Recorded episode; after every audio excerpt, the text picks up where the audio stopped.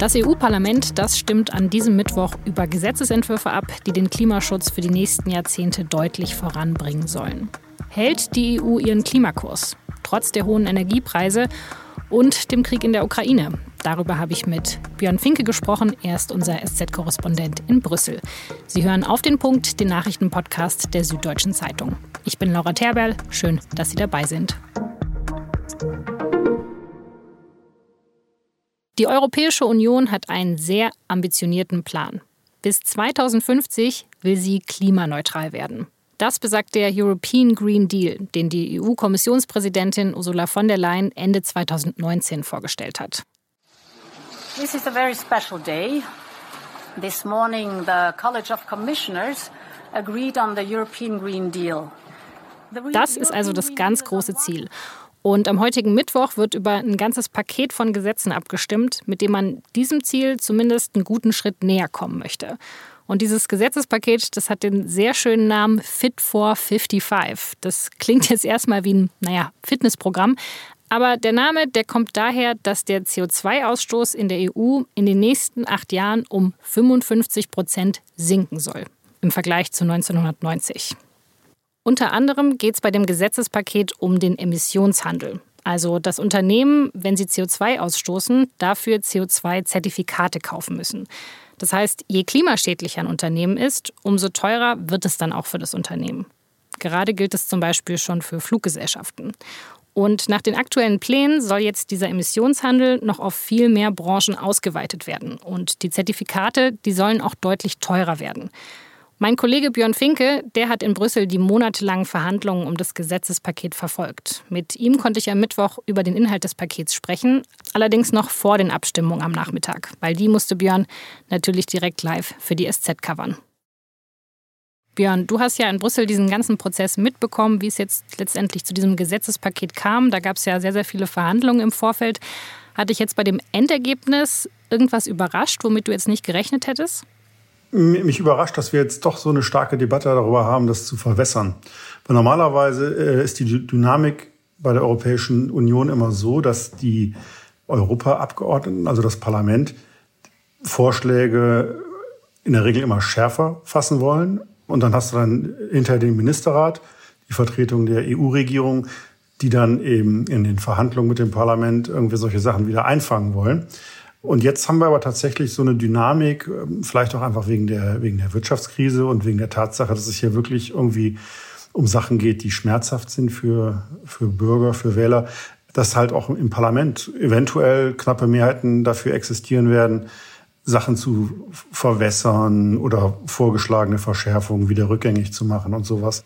Was zum Beispiel? Also wo ist man wieder eingeknickt? Es gibt zum Beispiel ein sehr umstrittenes Vorhaben und da ist es eigentlich auch relativ klar, dass das Parlament es heute kippen wird. Und da geht es darum, dass die EU-Kommission vorgeschlagen hat, den Emissionshandel auf Wohnen und Heizen auszuweiten. Ähm, Emissionshandel ist halt das wichtigste Instrument der Europäischen Union zum Klimaschutz. Und die Kommission wollte das eben auch ausweiten auf ähm, Benzin an der Tankstelle oder auch auf Heizöl, was, äh, was Leute kaufen, um ihre Wohnung zu heizen. Und ich denke, dass das eben rausfliegt, mehr, also mehr oder weniger, das wird auch heute bestätigt werden. Also, und das ist halt schon bemerkenswert, dass hier ein, ein wichtiger Vorschlag der EU-Kommission zur Senkung der CO2-Emissionen bei, bei Privathaushalten und im Straßenverkehr, dass das halt mal einfach vom Europäischen äh, Parlament mehr oder weniger vom Tisch gewischt worden ist. Was glaubst du, was sind die Gründe dafür?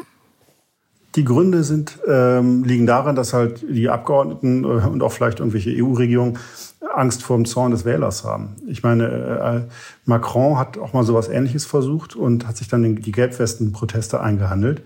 Das heißt, es gibt eine große Scheu davor, Tanken und auch Heizen noch teurer zu machen durch irgendwelche EU-Gesetze, wo gerade ohnehin schon alle Bürger sich irgendwie darüber aufregen, wie teuer alles geworden ist. Das ist natürlich auch verständlich. Also man hat so ein bisschen Angst vor den Schlagzeilen, dass jetzt wegen Brüssel alles noch viel teurer wird. Und das wäre ja auch berechtigt in dem Fall. Genau, aber zur Wahrheit gehört eben auch, dass man äh, den Klimaschutz nicht zum Nulltarif bekommen wird. Aber gibt es denn irgendwelche Ideen, wie man jetzt diese steigenden Kosten dann auffangen kann? Also dass es eben nicht so schmerzhaft wird für den, für den Endverbraucher?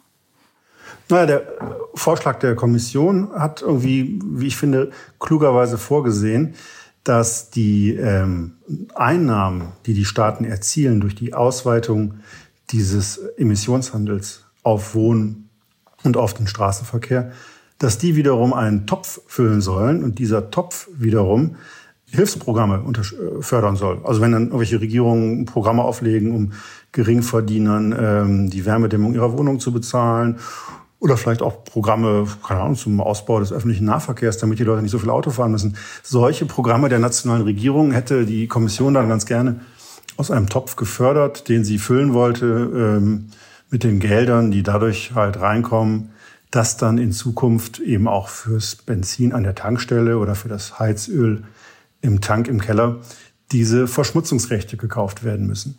Aber dieser Plan ist jetzt ja mehr oder weniger beerdigt. Ähm, insofern wird auch dieser neue Geldtopf, der den schönen Namen Klimasozialfonds tragen sollte, äh, den wird es weitergeben, aber der wird halt eine ganze Ecke kleiner ausfallen.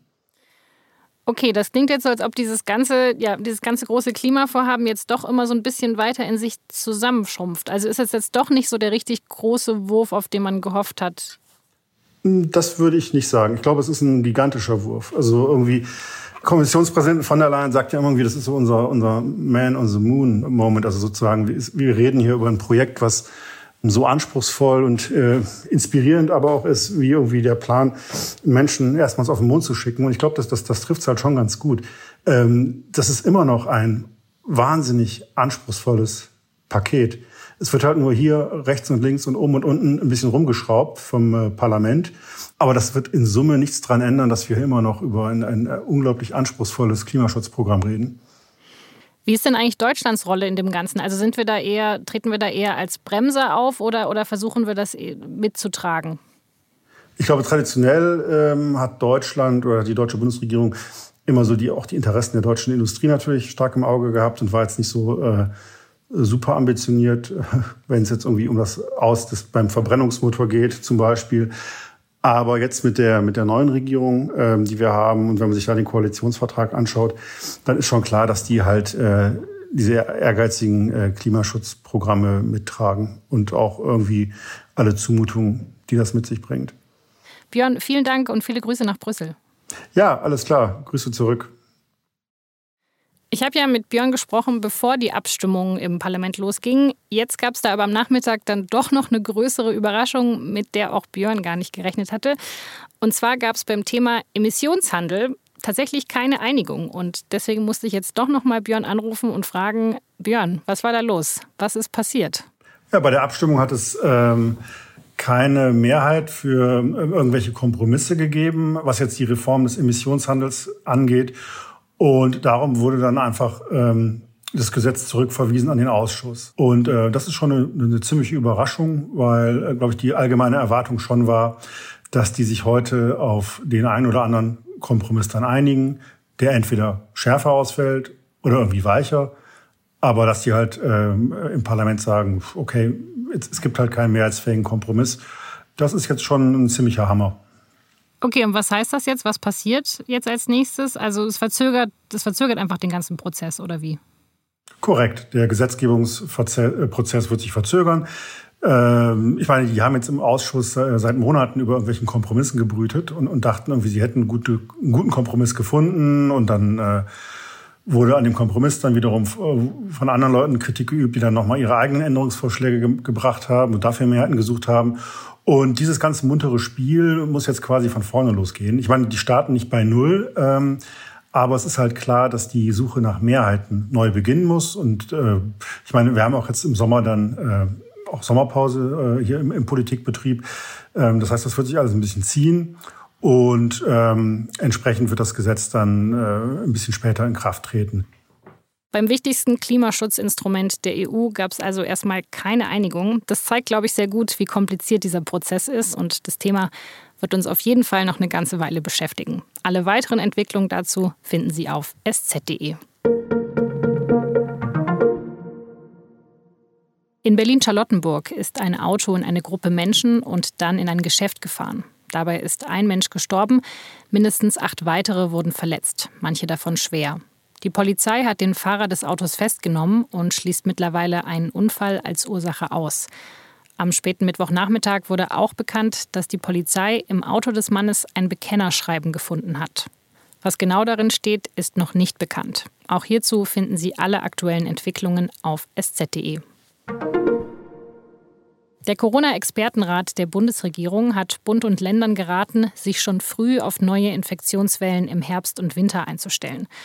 Um im Zweifelsfall schnell reagieren zu können, brauche es entsprechende Vorbereitungen und eine solide rechtliche Grundlage für Infektionsschutzmaßnahmen.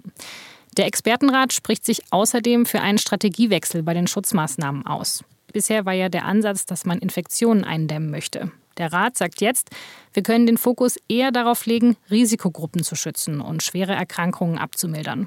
Das alles aber unter der Voraussetzung, dass keine neuen gefährlichen Virusvarianten auftauchen und das Gesundheitssystem nicht überlastet wird. Und eine Branche, die wohl auch langfristig keine Klimaziele erfüllen wird, das ist die Rüstungsindustrie. Eine Branche, die aber gerade sämtliche Wachstumsziele nach oben korrigiert. Auch wegen den 100 Milliarden, die jetzt in die Bundeswehr investiert werden sollen. Für die aktuelle Folge von unserem Recherche-Podcast Das Thema habe ich mit meinem Kollegen Thomas Fromm aus dem Wirtschaftsressort über die sich gerade sehr stark verändernde Branche gesprochen. Und auch darüber, ob diese Investitionen in Panzer und Co nicht gerade eigentlich völlig irre sind. Die Folge finden Sie auf sz.de-das-thema. Das war auf den Punkt. Redaktionsschluss war um 16 Uhr. Produziert hat diese Sendung Jakob Anu. Vielen Dank fürs Zuhören und bis zum nächsten Mal.